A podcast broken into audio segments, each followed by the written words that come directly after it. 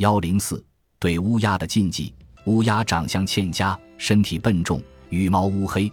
乌鸦的叫声令人厌恶，沉着漫长，凄厉单调。乌鸦好食腐肉，因此我国民众很早就视乌鸦为不祥之物。中国民俗词典说，乌鸦颈项处有一圈白毛，羽节漆黑，与丧服相似，又喜食腐尸，故视为不祥之物。《隋书·杨帝纪》说，有一只乌鸦停在卧帐上，赶也赶不走。隋炀帝以为很晦气。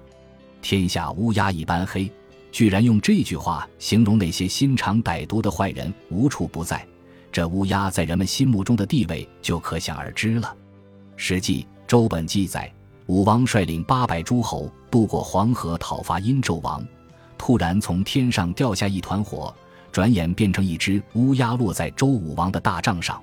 武王便对诸侯们说：“上天的意思是现在还不能伐商纣，于是就收兵了。”这显然是以乌鸦的到来为不祥的。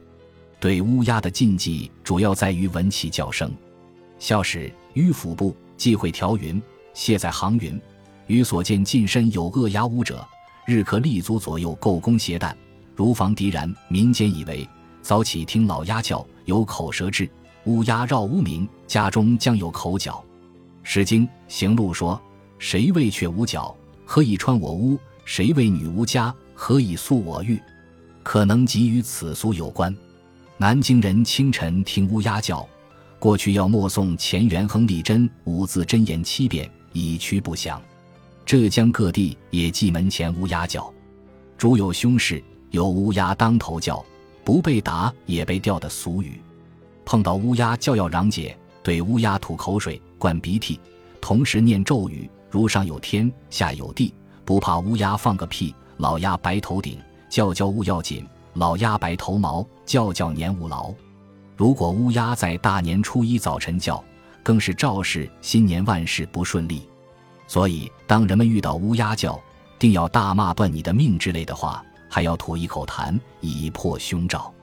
乌鸦召丧的苏信由来已久，南宋洪迈《容斋三笔》就记道：“男人闻雀噪则喜，闻乌声则唾而逐之，至于衔怒携弹。”及时远去。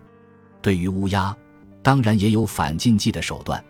近史《石公门传》记载，在正要举行祭祀时，忽然有一只乌鸦飞过，太祖一箭射中了它。石公们便庆贺说：“乌鸦这种飞禽本是人们所讨厌的，今天太祖射中了它，乃是吉祥的兆头。”六朝时，乐府曲有《乌夜啼》，乌鸦的啼叫变成了吉祥之兆。这乃是媚巫的表现，叫今太祖之壮举不及远甚。同时，洪迈的《容斋三笔》还记有北人以巫声为喜，雀声为非的事。还谈到白乐天在江州达元郎中杨员外喜巫见计，曰：“南宫鸳鸯帝何乎乌来止？故人锦帐郎闻巫笑相视，疑巫报消息，望我归乡里。我归应待乌头白，惭愧元郎勿欢喜。”然则却言故不善，而巫亦能报喜也。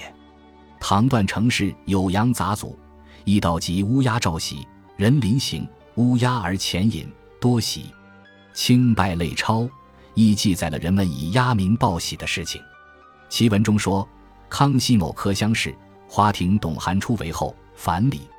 一日，忽有群鸦数千头，飞绕其居宅，小夜豚宿，声叉叉，去之不去。